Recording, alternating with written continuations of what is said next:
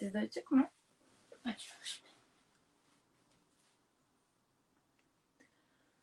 Ama ya kenarda kalmış.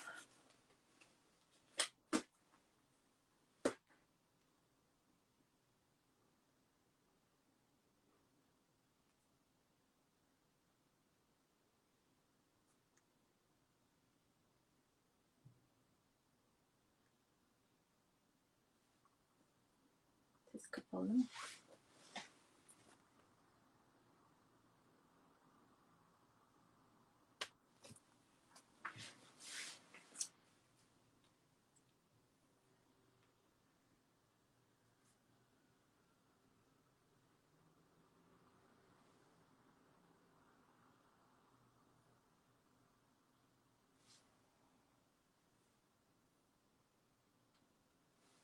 Emre Bey'e aslında talebi gönderdik ama 8'e bağlanacak diye, belki ondandır bir daha denerseniz. Online miydi? Tabii tabii gönderdim de herhalde bir şey oldu.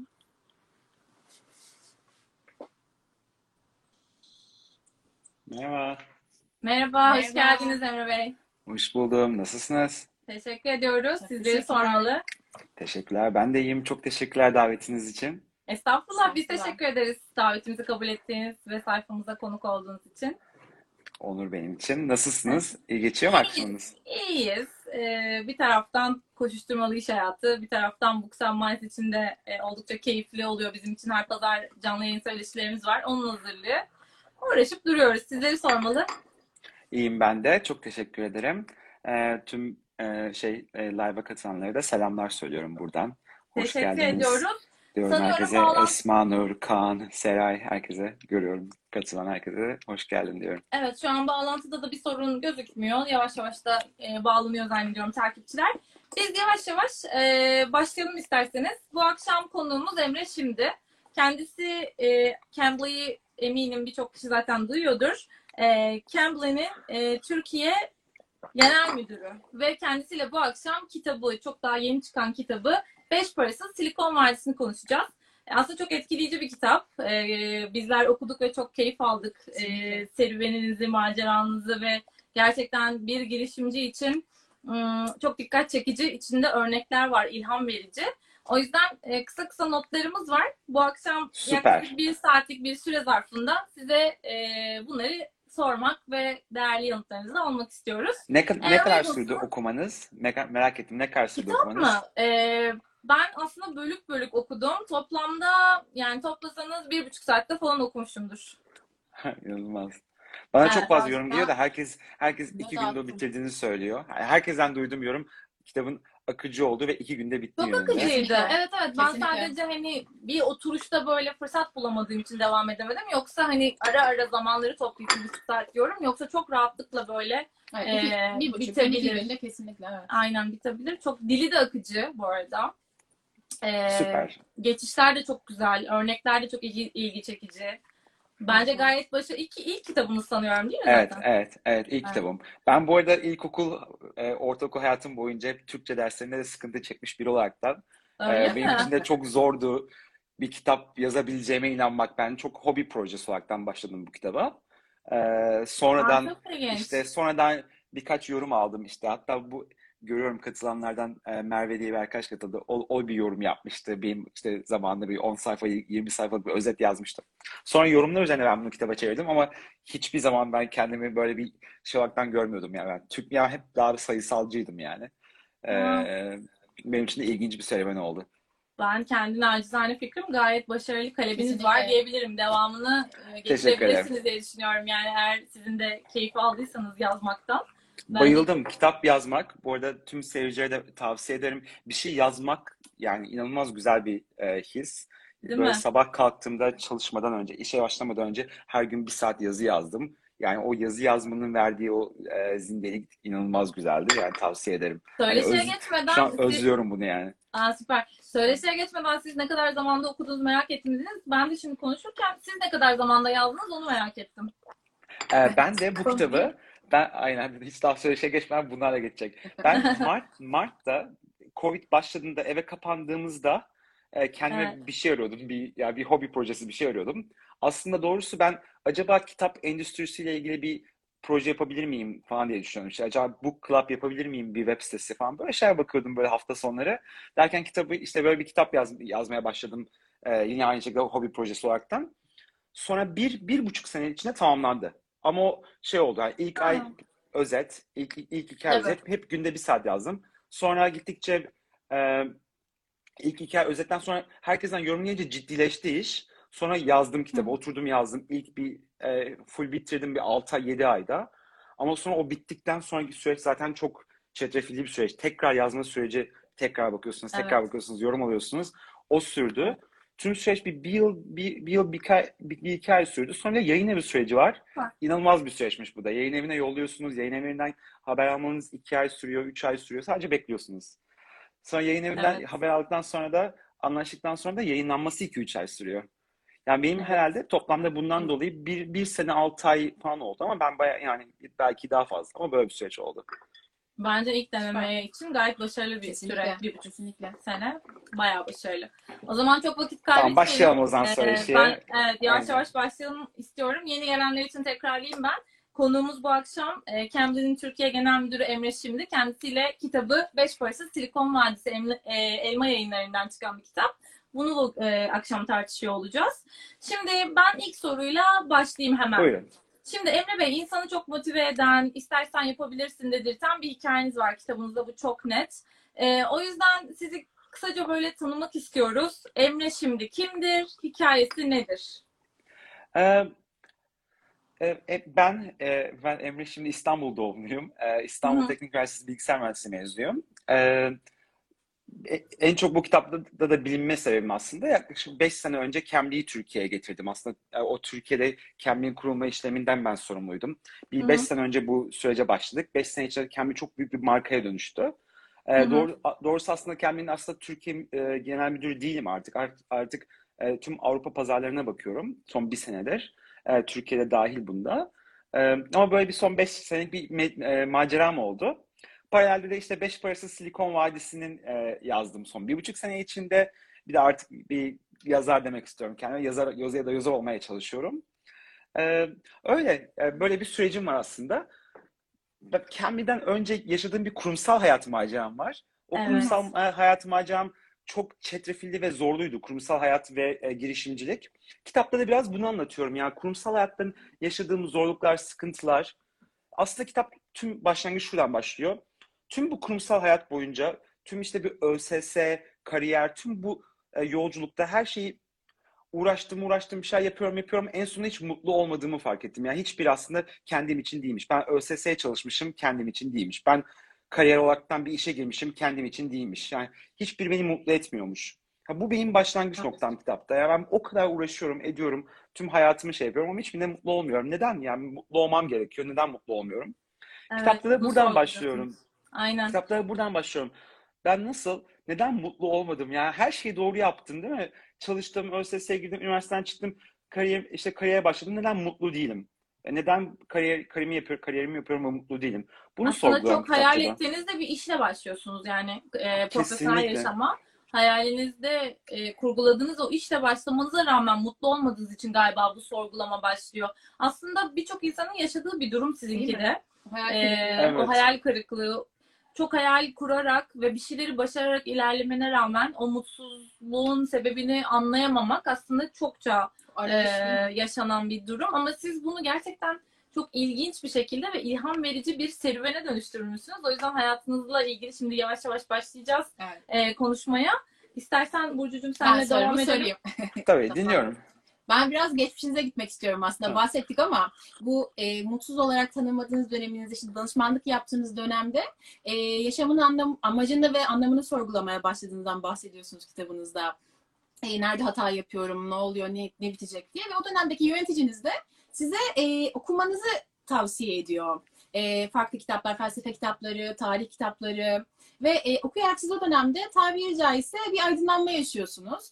Biraz hem bu dönemden bahsedelim istiyorum, hem de kitaplar, ilham veren kitaplar olduğundan da bahsediyorsunuz kitabınızda ayrıntılı bir şekilde. Size nasıl katkı sağladı bu kitaplar? Ya şöyle, ben bu süreç zarfında ya eminim size dediğiniz gibi eminim, izleyicilerde de bu hissi yaşayan olmuştur yani. Ben çalıştım, çabaladım. Her şeyi doğru yaptım. Kariyerimi yapıyorum. Neden mutlu değilim? Sonra burada işte bana gelen öneri okumak üzerineydi. Hani ben cidden kendime bir çıkış yolu arıyordum. Bu bir büyüğüm bana oku dedi. Ama ben aslında üzüldüm orada. Keşke bana söyleseydi, Emre şunu yap mutlu olursun deseydi diyordum hala. Ya o kadar kafa yapım şeymiş ki.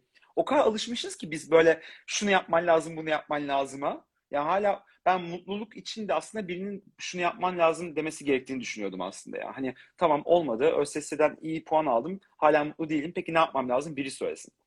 Hani orada hala yani biri oku deyince bile hala bunu algılayamamıştım.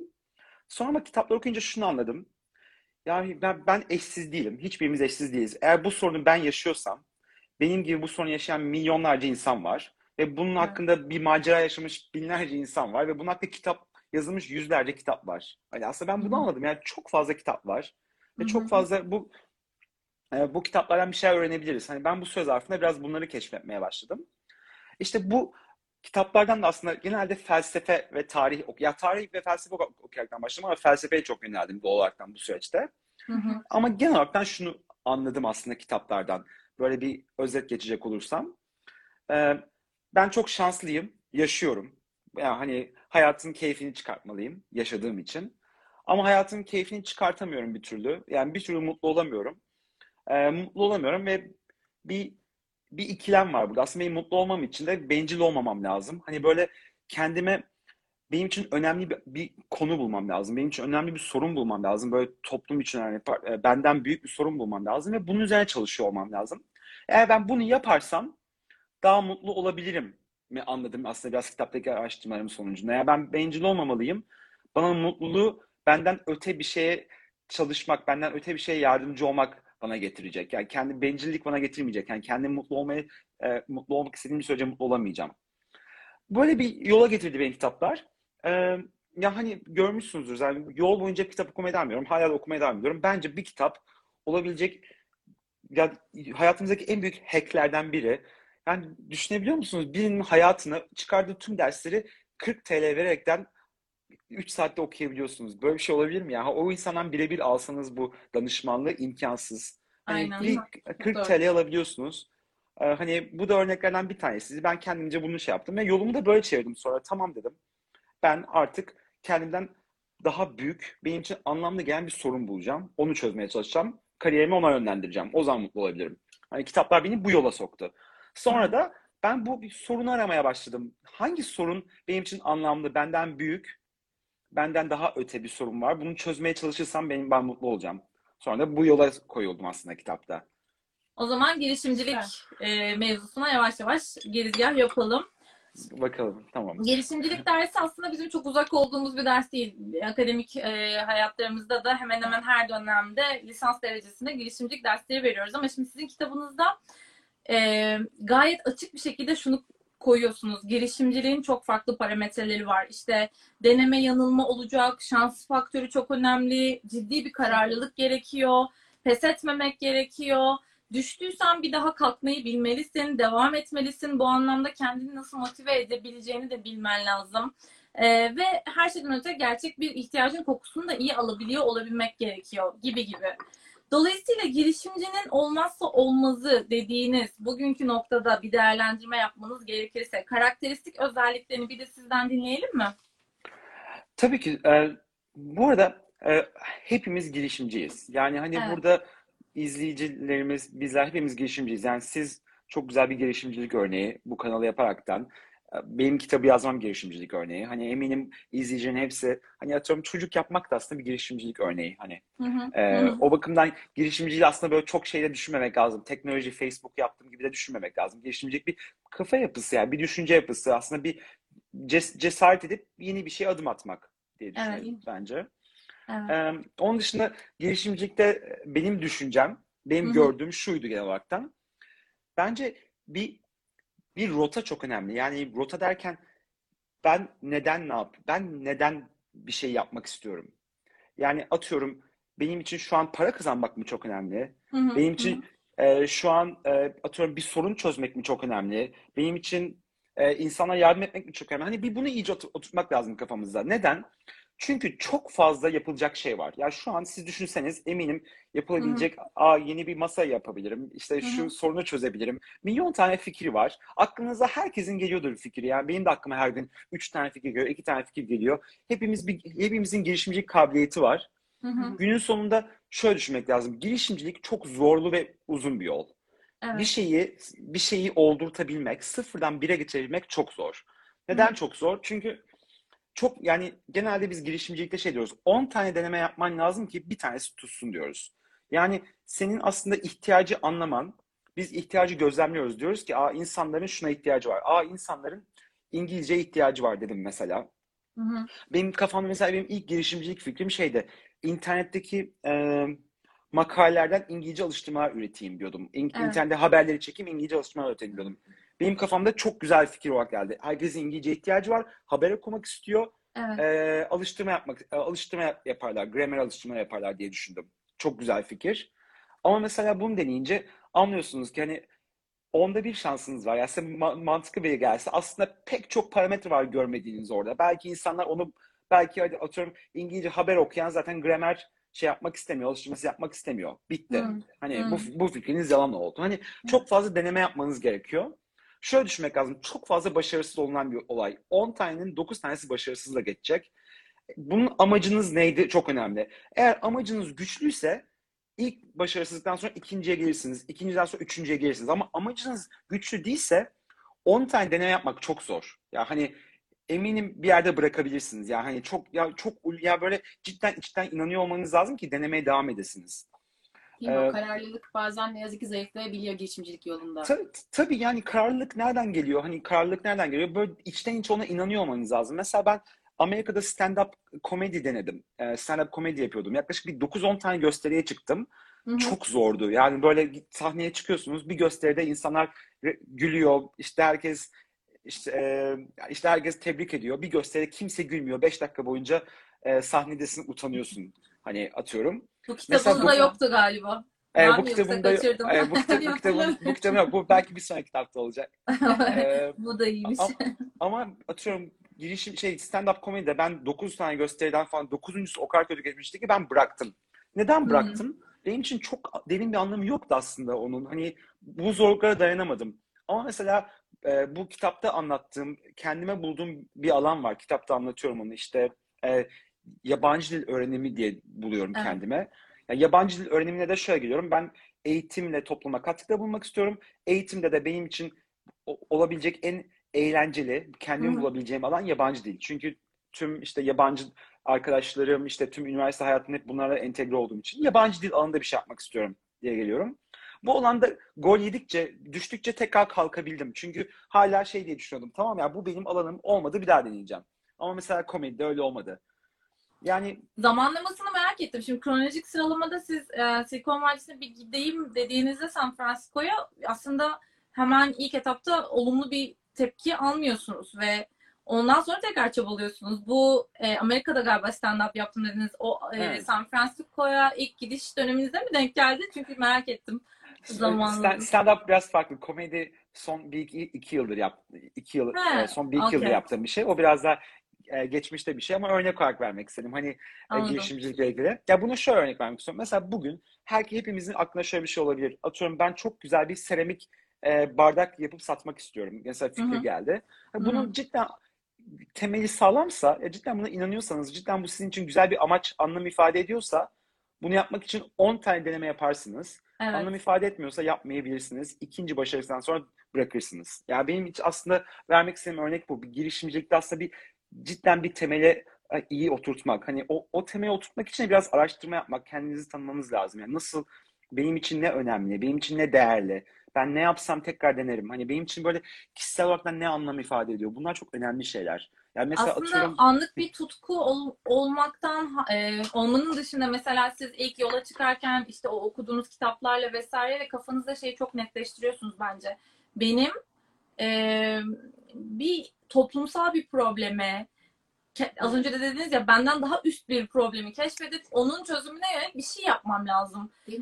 Bence bu netleştiği için siz bu kadar tutunabilmişsiniz ve o fikre ısraren işte ne bileyim aldığınız red cevaplara rağmen, kimi zaman umutsuzluğa kapılmış olmanıza rağmen devam edebilmişsiniz. Herhalde zannediyorum ki ilk çıkış noktanızı çok net belirlemişsiniz. O yüzden hani girişimcilik az önce örneğinizde de böyle bir tutku olarak işte bir şeye heveslenmek ya da bir fikir var ama hani altı çok dolu değil, gerçekten amacınız çok net ve sağlam değilse o zaman tabii ki ilk esen rüzgarda çok daha hızlı sarsılıyorsunuz. O yüzden çıkış noktası bu anlamda bence sizin fark yaratan çıkış noktanızı ben biraz bu olarak değerlendirdim sanki kitabınızdan.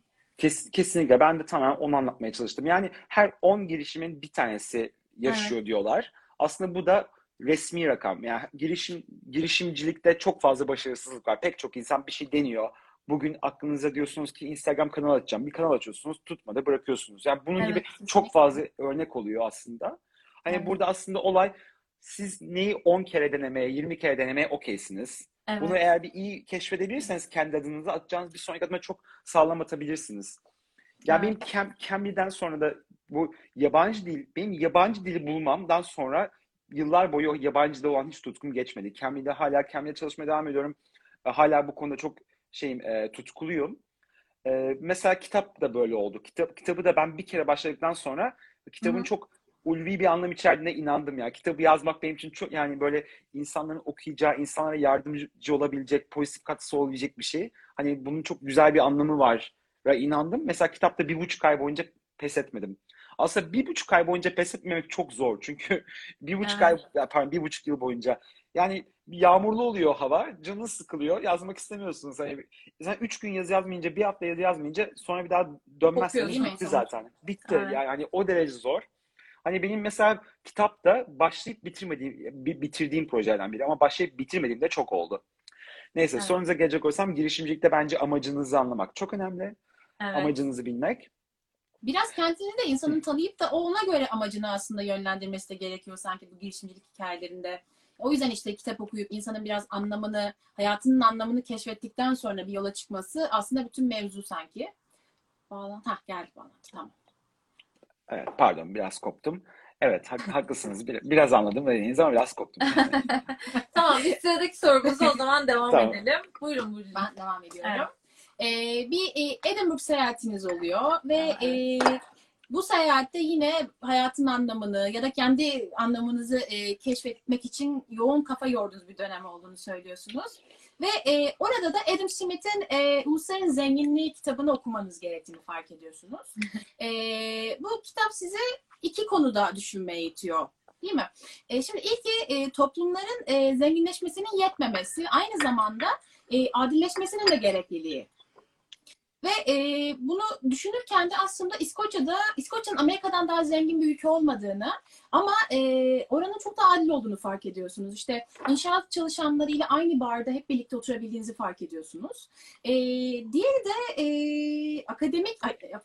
ekonomik refahın çalışan mutluluğu ile arasındaki ilişki. Burada da bu madde size ben toplumdaki eşitsizliği aslında nasıl çözebilirim diye düşündürüyor. Şu an geriye dönüp baktığınızda, tüm bu süreci gözünüzde canlandırdığınızda Cambly ile birlikte bu sorunların hatta çözümüne nasıl katkı sağladığınızı düşünüyorsunuz? Çok güzel soru. Zor da bir soru. Kızın oldu.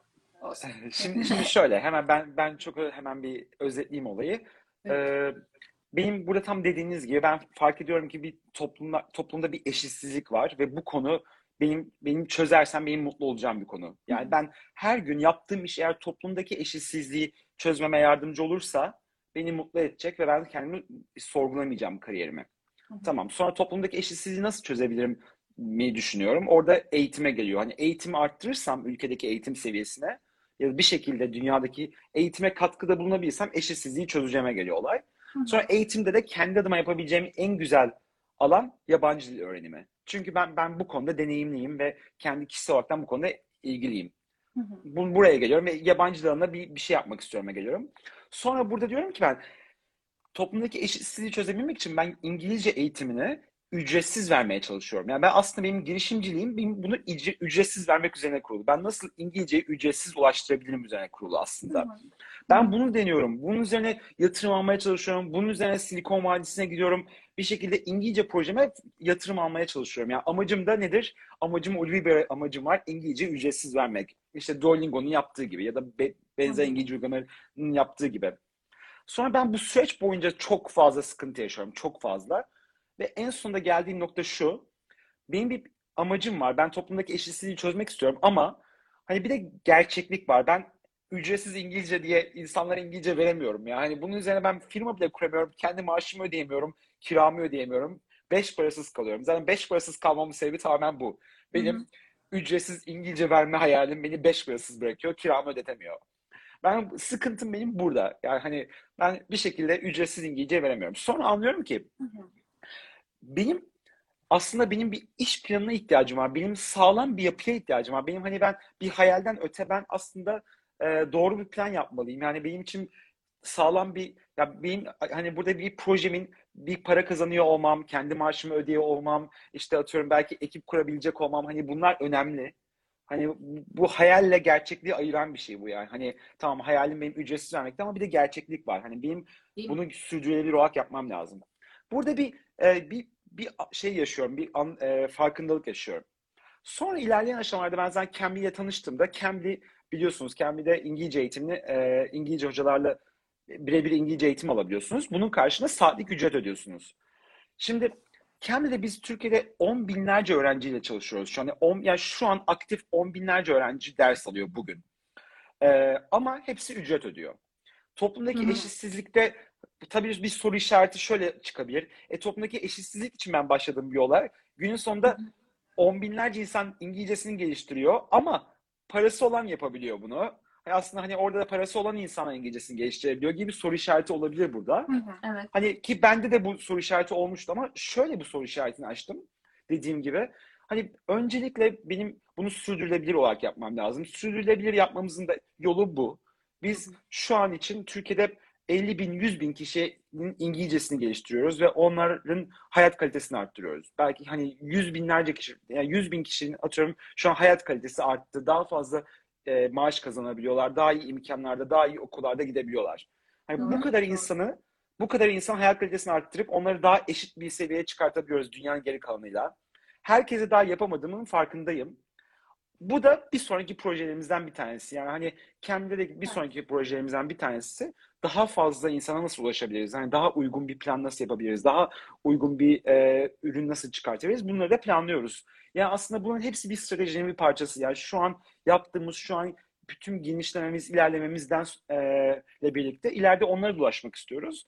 Hani adım adım bunları yapıyoruz. Yani biraz aslında gerçeklikle hayalin birleşmesi oldu benim için Cambly. Hani benim hayalim vardı ücretsiz İngilizce. Gerçeklikte tamam yine İngilizce görüyorum ama ücretli İngilizce görüyorum. Bunun ortasında buluştuk. Ama o yönde yine adım atmaya devam edeceğiz gibi anlatabilirim. Hani geriye dönüp bakınca böyle düşünüyorum yani. Hani ne kadar başardık, ne kadar başarmadık, o yoldayız. Süper. Soruların dışında merakımdan soracağım. Nasıl gidiyor bu arada? Pazara ilk girişte durum neydi? Şu an nasıl? Yani biz bayağı reklamlardan vesaireden bilinirliğin arttığını düşünüyoruz. Muhakkak. Ama sizin açınızdan nasıl değerlendirme merak ettim. Tabii yani bu belki ayrı bir kitap konusu olabilir. Bana bu konuda çok mesaj geliyor şu an. Çünkü kitapta burayı anlatmıyorum. Hani tam bu ana kadar olanı anlatıyorum.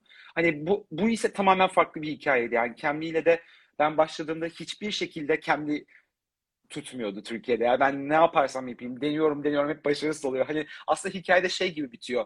Ben tamam çok fazla sorun yaşadım. Sonra San Francisco'ya yerleştim. İşte Cambly'de başladım ve Cambly çok büyük marka oldu, mutlu son gibi bitiyor.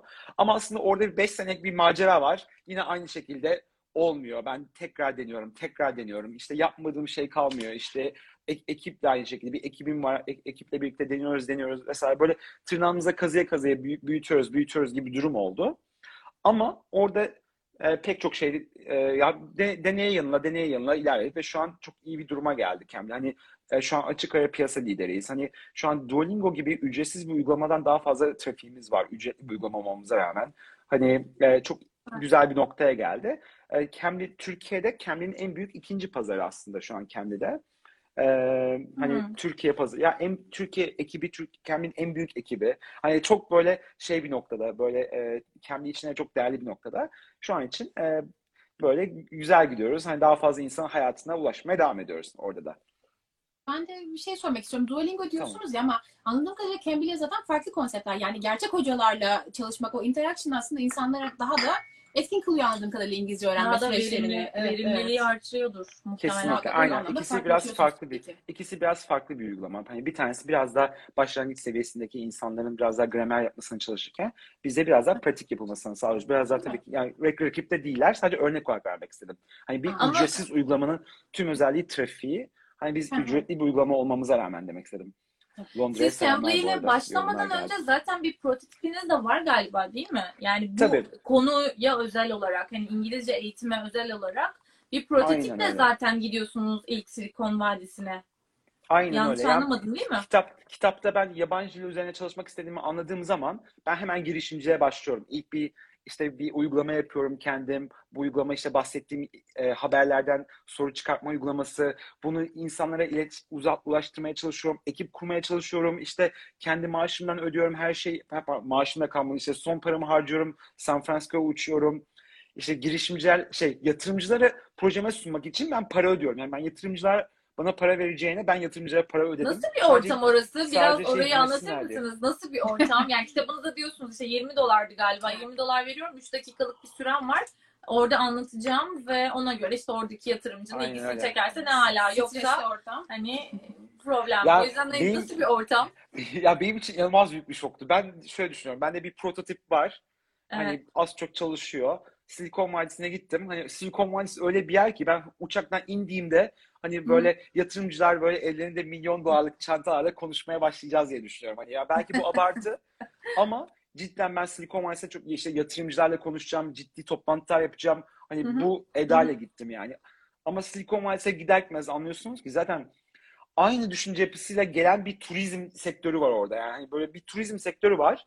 Tüm dünyadan girişimcilik hayaliyle gelen gençler hepsini işte çantasıyla tüm paralarını o uçak biletleri San Francisco'nun pahalı otellerine yapıyorlar, veriyorlar. Sonra bunun üzerine tüm girişimcilik etkinlikleri var her tarafta ama 100 girişimci 100 ile aynı sebeple San Francisco'ya gelmiş. Hiçbiri San Francisco'ya yaşamıyor. 100'ü gelmiş. Herkes birbirine sen yatırımcı mısın diye soruyor. Kimse yatırımcı değil. Hani böyle bir ortam var yani. Tamamen bir turizm olmuş yani. Böyle bir yatırım arama turizmi. Hani hiçbir şekilde bir yatırımcıya denk gelemezsiniz orada. Yani çok zor. Benim için inanılmaz bir şok oldu. Her tanıştığım insan girişimci yani. Herkes yatırım arıyor. Herkes birbirine ürününü satmaya çalışıyor. Herkes sağa dönüyorsun biri ürününü satıyor. Sana sola dönüyorsun biri ürününü satıyor. Böyle bir dünya var yani. Benim işte orada benim orada öneriler karşılığında ben ücretli etkinlikler buldum. Artık ücret ödeyip gittim. Orada atıyorum bir yatırımcı geliyor. 50 tane girişimci 3'e ya da işte 20-30 tane girişimci 3'er dakika dinliyor herkese. Okey diyor, kartını veriyor.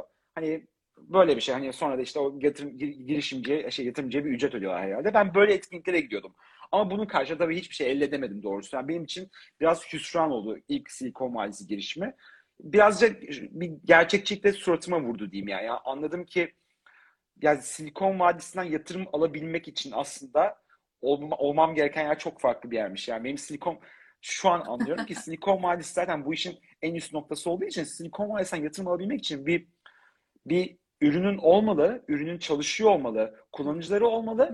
Bir de ürününü hani atıyorum pazarda hazır olmalı. Evet, herkes de beklemeli onu. Evet, pazarlama yöntemi de olmalı. Yani şöyle yapman lazım. Atıyorum pazarlama yöntemin de olmalı. Yani demen lazım ki benim bir ürünüm var. Her $50'lık Facebook reklamı verdiğimde $55 para kazanıyorum. Hani gösterebilirim. Benim bu hani o zaman sen biraz para koyarsan hani her $50'dan zaten $5 kazanacağız dediğinde o zaman koyuyorlar ya. Hani hiçbir şey hiçbir şekilde vermiyorlar para hani. Onun bir fikri var ya da ürünü iyi kullanıcısı var ona da vermiyorlar yani. Ürünü iyi kullanıcısı var. Bir de üzerine işte pazarlama kanalı hazır. Belli para koyduğun daha fazla para alabiliyorsun. Bunu kanıtlarsan veriyorlar. Hani çok daha ileri bir aşama. Benim için. Ben bir hüsrana uğradım. Tabii ki benim için. Hani orada bir gerçekçilik olmadı. Orada yatırım alabilmek. Takipçilerimizden biri sormuş. Sahtekarlık da var mı orada diye. Zannediyorum ki cevap evettir. Çok tabii. Yani herkes doğal olaraktan herkes olmayan ürünü olmuş gibi satıyor. İşte herkes hani çok fazla insan de yapmaya çalışıyor. Hani bir hayal pazarlamaya çalışıyor. Ya hani tam böyle bir böyle bir dünya dönüyor ama dediğim gibi yatırımcılar bunun çok farkında ve çok dışında. Yatırımcıya ulaşmak çok zor. Yani yatırımcıya sadece connection dediğimiz, hani biri yatırımcıyı tanıyor, o sizi tanıştırıyorsa ulaşabiliyorsunuz. Ancak bu kadar. Yani onun dışında yatırımcıya San Francisco'ya gidip ulaşamıyorsunuz. Yani sizin gibi girişimciye ulaşabiliyorsunuz. Muhtemelen dediğiniz gibi o bir sektör, bir turizm sektörü gibi. Turizm orada sektörü. Evet, oradan öyle bir kazanç elde ediliyor. Evet, ilginç bir ortam. Ama tabii diğer taraftan bir girişim hayali olan kişi için de değerlendirildiğinde durum aslında çok büyük bir sükutu hayal tecrübesi gibi bir şey yani. Hani o noktadan Kesinlikle. Sonra tekrar yola devam etmek, kararlılık koymak. Ki benim kitabım başta da oradan geliyor. Beş Parasız Silikon Vadisi cidden o yani. Hani Silikon Vadisi'ne gittim ve sonra beş parasız kaldım. Zaten benim tüm paramı bitiren de o Silikon Vadisi gezin. Ben tüm şeyden sonra, istifamdan sonra tüm hayallerim var. Biraz birikmiş param var. Daha da para kazanıyorum. Evet. Sonra tüm paramı yatırıyorum. Girişimimi prototipini haline getiriyorum. San Francisco uçak biletimi alıyorum. Orada 14 gün kalacak evim, her şeyi ayarlıyorum ve hani bunların karşılığında bir de tanıştığım herkese yemek ısmarlıyorum falan ve bunların karşılığında tamamen parasız kalıyorum. İstanbul'a geri dönüyorum ve o ay kiramı ödeyecek param olmuyor. Hani o noktaya düşüyorum ve kiramı ödeyecek param yok. Hiçbir yatırımcıdan okey almadım. Hiçbir planım yok. Hani sıfıra sıfır noktasındayım. Hani benim için o zaten şey anı. Ama sonra galiba o dönemki kız arkadaşınızla bir daha gidiyorsunuz. Onun eğitimi için oraya gitmesi gerekiyor. Siz de hani yani en azından bir ev nasılsa var, bir daha geleyim, bir şansım, bir daha deneyeyim gibi bir düşünceyle bir atak daha yapıyorsunuz galiba, değil mi? Kesinlikle. Yani hani hiçbir şekilde ben kolay kolay gidemezdim herhalde. Hani şu anki aklım olsa herhalde yine gitmezdim. Çünkü Silikon Vadisi yine zorlu bir yer. Ama tamamen o anki, o zamanki kız arkadaşımın San Francisco'da bir üniversite kabul almasından dolayı, hani o bir ev kiralıyordu. Onun beni ısrar etmesinden dolayı tekrar bir şansımı denemek istedim. Ki burada da benim tüm arkadaşlarım bana gitme diyordu. Yani tüm arkadaşlarım yeter. Hani artık yani hani olmuyor. Bir dur. Ama direnmek de çok zor. Bir hani çünkü herkes şey diyor ya hani ne yapıyorsun sen? Ya hani ne yapıyorsun? Tüm hayatın şey ettin, hani feda ettin. Şimdi bir de gideceksin, mesela bir kızın peşine gidiyorsun. Yine bir şeyin yok. Hani yeter. Sakin ol, gitme. Ya bir okul, ya bir iş, bir kabul al, bir vizen olsun. Çünkü ben turistik vizeyle gidiyorum Amerika'ya. Evet, hani evet. Bir şekilde gidiyor herkes. Ben işte sonra vazgeçiyorum ama sonra tekrar gitmeye karar veriyorum. Bu son gezimde, yani son Silikon Vadisi gezimde artık oraya tekrar gittiğimde, hani son tamam artık bir daha gidiyorum dediğimde bir tekrar deneme yapıyorum. O tekrar denemenin sonucunda bu sefer tutturuyorum aslında. Cambly ile görüşmeler orada kalabiliyorum. Cambly ekibiyle tanışıyorum. Onları ikna ediyorum Türkiye pazarına şey yapmaya, yatırım yapmaya falan. O da tabii ayrı bir olay. O görüşme de çok ilginç. İlk görüştüğünüz kişi galiba size Türkiye pazarını soruyor. Aslında hiçbir fikriniz yok. Türkiye'de kaç kişi İngilizce konuşmak ister ki gibi bir soru. Ama yine bir şekilde ikna ediyorsunuz onu. İkinci görüşmeyi de ikna ediyorsunuz ama üçüncü görüşme size göre çok iyi geçmiyor ve kesin ya bunda da red olacak dediğiniz anda aslında durumlar hiç de öyle olmuyor. O yüzden çok keyifliydi oralar, o kısımları okumak, değil mi? Şimdi bir takipçinin bir sorusu daha var. Emre Bey, kendi hayalini mi gerçekleştirecek yoksa Cambly'nin hayalini mi gerçekleştirecek diyor. Zor bir soru. Bu çok çok güzel bir soru bu aslında. Yani kitapta tüm anlatmaya çalıştığım şey bu. Şimdi zaten kitapta anlatmaya çalıştığım şey, benim hayalim zaten yabancı dil öğreniminde bir proje yapabilmek. Yani yabancı dil öğrenimi yapabilmek. Hani zaten benim hayalim bu. Benim tüm hikayem aslında kendime özel bir hayal bulmak. Yani tüm zaman ya kendime özel bir hayal buluyorum. Benim amacım ne? Yabancı dil öğrenimi diye. Bunu fark ediyorum.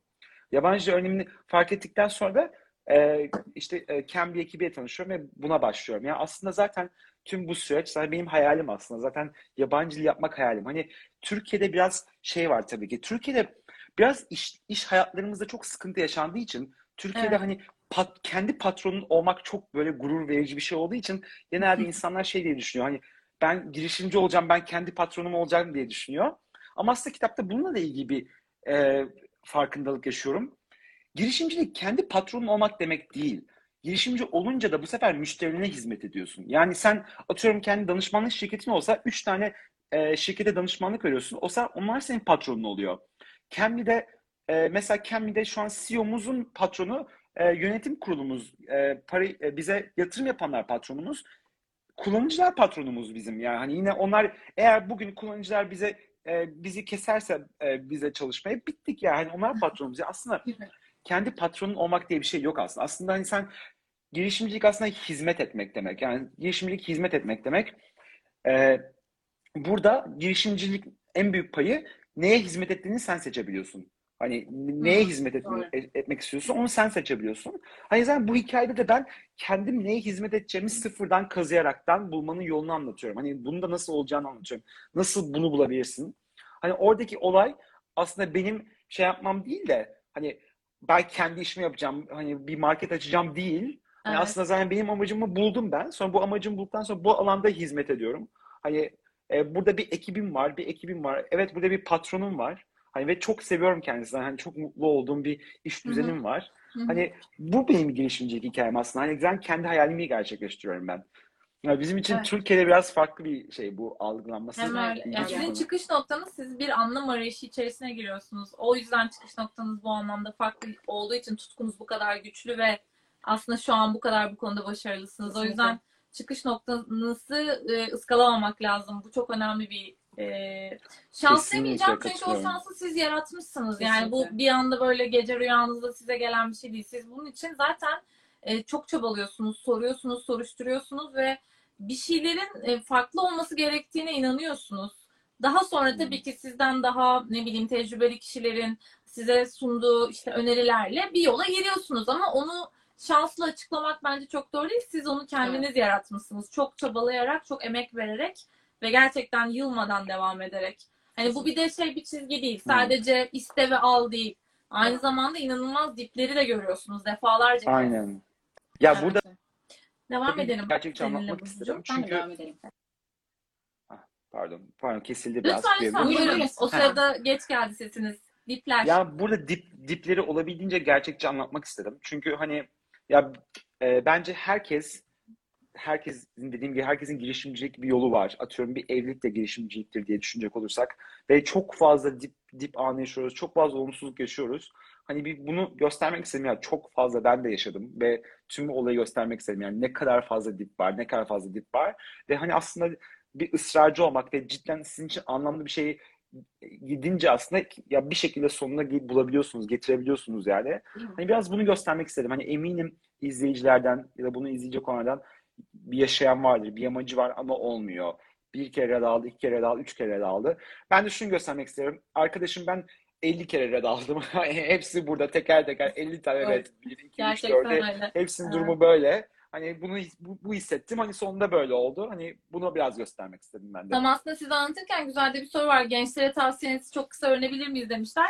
Sanıyorum yılmamak herhalde ilk çıkacak. Yılmamak sizden... değil de aslında yılmak ikinci aşama. Dediğim gibi yine kendine anlamlı bir alan bulmak. Yani neden, ne yapmak istiyorum, amacım nedir? Bunu keşfetmek. Bunun için de işte kitap okumak, söyleşileri dinlemek olabilir.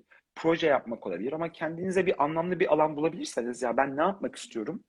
Sonra bu alanda proje yapabilirsiniz. Yılmamak sonraki yaşam aslında. Hani anlamsız bir alanda zaten çalışıyoruz ya bir şey uğraşıyorsanız yılın bence. Yani hani atıyorum eğer ki sizin şu an yapmaya çalıştığınız şey belki dün aklınıza gelen heyecanlandığınız bir fikri içinde çalışıyorsanız ve başarısız olursanız belki de ona yılmanız gerekiyor. Belki de sizin başarılı olacağınız olay belki de bilmiyorum 3 sene önce size gelen bir farkındalıktan dolayı size anladığınız bir konu var ve sizin için çok önemli. Belki orada bir şey yapacaksınız. Hani biraz kendinizi tanımak, etrafı tanımak ve hani sizin için anlamlı nedir, sizin için amaç nedir onu bulmak bence ilk aşama. Sonra da o aşamada denemeler yapmak. Biraz da çevreyi iyi gözlemlemek de gerekiyor. Siz o anlamda da bence üstün özelliklere sahipsiniz. Yani çevredeki kokuyu iyi alabiliyorsunuz. İnsanlarla ilişkileriniz iyi. Ben kitaptan çıkardım tabii notlar bunlar. Yani iyi. Bir network, insanlarla ilişkilerin iyi olması, onları sürdürülebilir bir şekilde devam ettiriyor olmak, bunların hepsinde pozitif bir etkisinin olduğunu düşünüyorum. Çünkü hani ne zaman böyle bir tık ayak hani tökezleyecek olsa siz o çevreniz sayesinde aslında yola devam edebilme gücünü tekrar kendinize buluyorsunuz. O yüzden evet. hani gençlerin bu hususta da bence insana yatırım yaparak devam etmeleri de çok önemli bir faktör diye düşünüyorum.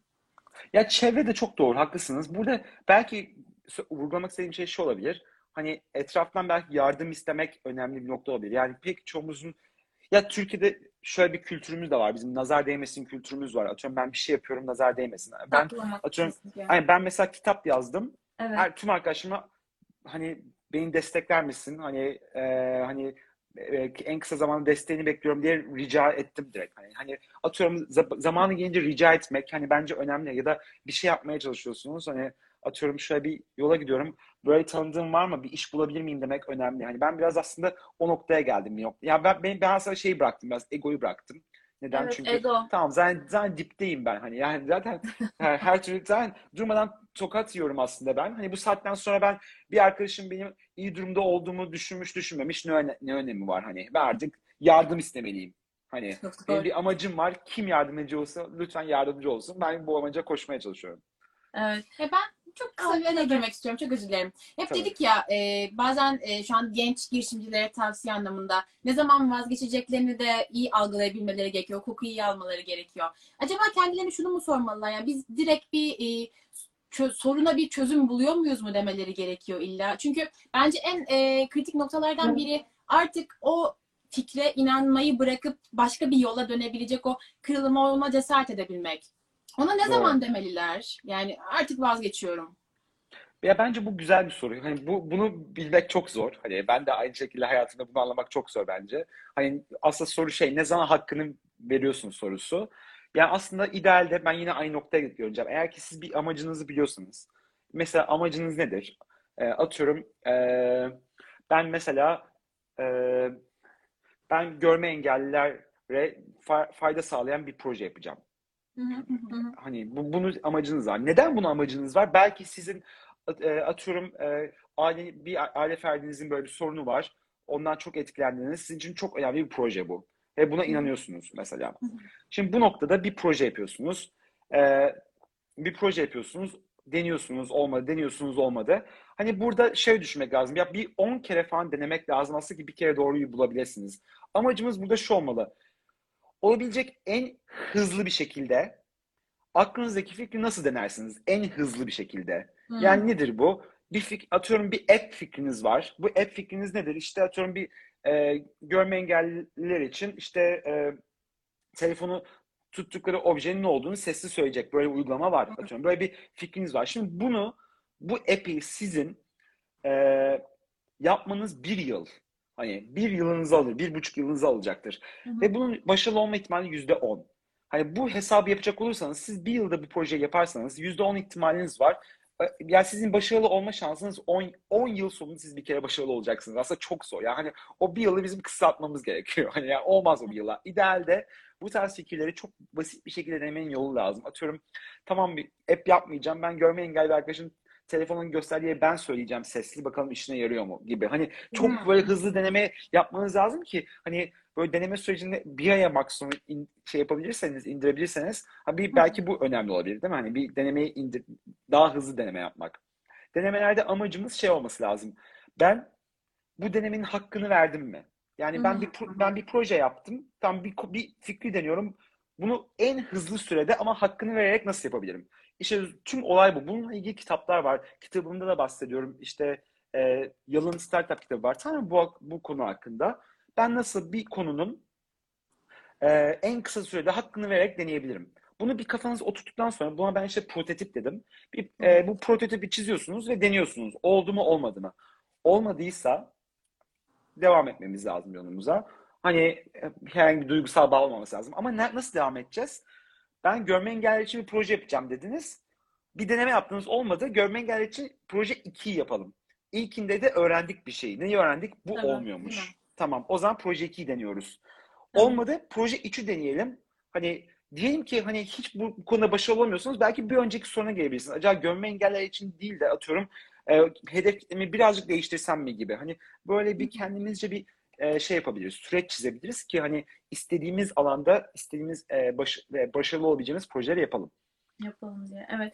Ben belki arada soruları atıyorumdur ama bazen yakaladıklarımı en azından sorayım isterim. Tamam. İstediğiniz gibi söyleyebilirsiniz. Ceren Hanım demiş ki Emre Bey yeni projeler geliştirecek misiniz Cambly dışında ve ekibiniz hangi yetkinliklerde insanlardan oluşsun istersiniz?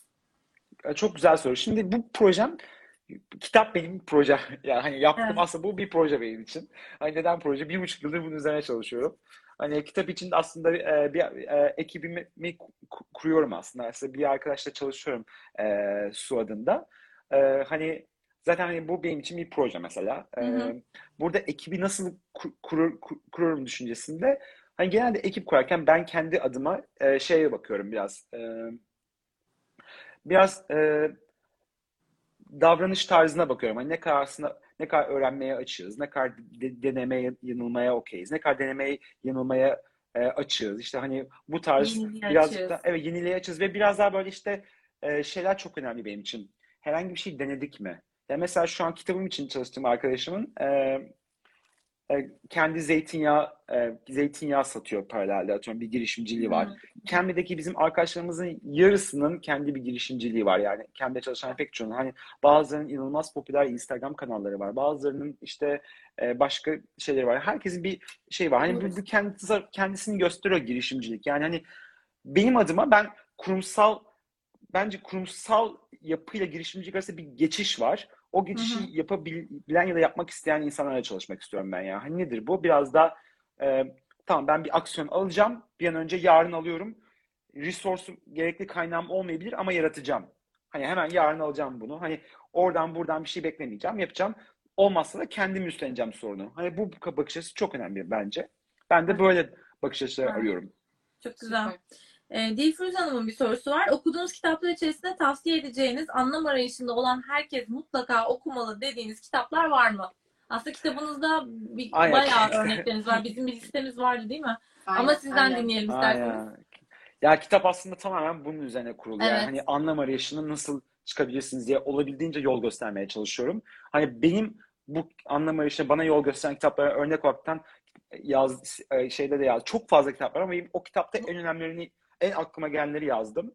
Ama onun dışında çok fazla kitap vardı. Ama örnek atıyorum Nietzsche ağladığında beni çok etkilemişti. Nietzsche ağladığında Irving Yalom'un. Onun dışında Zen ve Motosiklet Bakım Sanatı var. Biraz ağır bir kitap ama bu da bana genel olarak şunu düşündürttü. Hani bir şekilde böyle dingin hissetmekle, huzurlu hissetmekle bu batıdaki başarmak bir sonrakini yapmanın bir dengesi var ve bunu bulabilirsin. Hani kitaptaki arkadaşımız bunu motosiklet bakımında buluyor. Motosiklet bakımı yaparken kendini çok huzurlu hissediyor ve aynı zamanda bir şeyler başarıyor gibi. Hani bu çok iyi bir örnekte. Onun dışında Küçük Prens, Simyacı, bunların hepsini zaten biraz daha bilinen kitaplar. Hani orada da yazdım ama bunlar var. Zorba mesela çok ilginç bir örnek. Zorba da mesela farklı bir bakış açısı. Zorba'da da hayat anlamını yaşayan biri, hayat anlamı sorgulamasını yaşayan biri bir adaya gidiyor ve bu konuda çok simple, çok basit düşünen Zorba'yla karşılaşıyor. Evet, Zorba'nın çok basit düşünmesiyle çok derin düşünen birinin çatışmasını gösteriyor. Hani bu da çok güzel. Bu da size bu anlam arayışında biraz şeye getirtiyor. Tamam bak günün sonunda da sadece mutlu olmak istiyorsun. Hani abartma. Hani hani o da çok güzel. Bunların hepsini biraz böyle seçmeye çalıştım. Acaba yani hepsiyle birlikte en ideal mesajı nasıl verebiliriz kitapları seçmeye çalıştım. Hepsi aslında daha çok kitapta yazıyor. Aklıma gelenlerde bunlar. Evet, teşekkür ediyoruz. Şahin Bey demiş ki, genç girişimciler için en güzel şey iş model kanvası. Bu modele oturtunca aslında birçok fikir net bir şekilde oturuyor.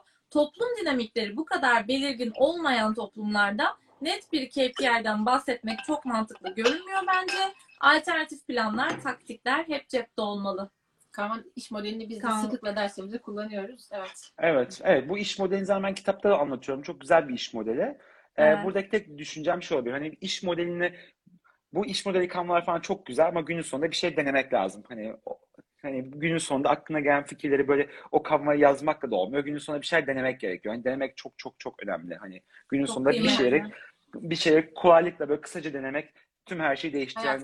Hani o sıfırdan bire gelmek lazım. Bir deneme yapmak lazım. Zaten o denemeleri yaptıktan sonra farklı bir insan oluyorsunuz. Bu saatten sonra 1'den 2'ye, 2'ye 3'den 3'e geçmek çok daha kolay. Bence de aynen. Kitap listelerini yine soranlar olmuş. Biraz üzerinden geçtik az önce ama biz ayrıca da dilersen Burcu belki sayfada Emre Bey'in postunun altında paylaşırız ama kitabı da muhakkak bu anlamda alın okuyun derim ben.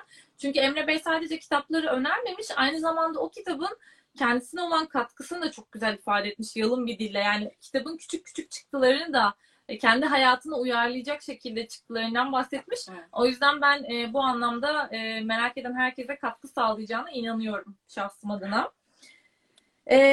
Şimdi okuduğunuz bir kitaptan yine bir alıntı var. Onu not almışız. Tamam, dinliyorum. Onlarca reddi, başarısızlık hissini düşündüğünüzde en karanlık an şafak sökmeden önceki andır diyor musunuz şu an? Bu alıntı kitabınızda var. Sanıyorum Simyacı'dan bir alıntıydı. Kapanışı da bu söz üzerinden yapalım isterseniz. Bu söze yorumunuzla yapalım isterseniz. Ne dersiniz? Ya ben bunu çok sevdim. Ben neden bununla bitirdim kitabı? Şimdi şöyle, Simyacı'nın en sonunda işte bu Santiago bir hazinesini arıyor. Evet. Ve işte hazinesini ararken türlü zorluklarla karşılaşıyor. İşte biraz para kazanıyor, onu kaybediyor vesaire vesaire. En sonunda, böyle kitabın en sonunda artık hazinesini bulmak üzere işte piramitlere geliyor ve hazinesini yakalamak üzere, ulaşmak üzere ve en sonunda öyle bir fail ediyor ki, hani işte haydutlar geliyor, onu dövüyor, işte çukura gömüyor, bir şeyler hani böyle, yani olabilecek en kötü ana geliyor. Hani ya, Simyacı bu bölümü çok etkilemişti. Çünkü artık en sonunda hani onun bir başarıya ulaşacağını sanıyorken bunu yaşaması inanılmazdı.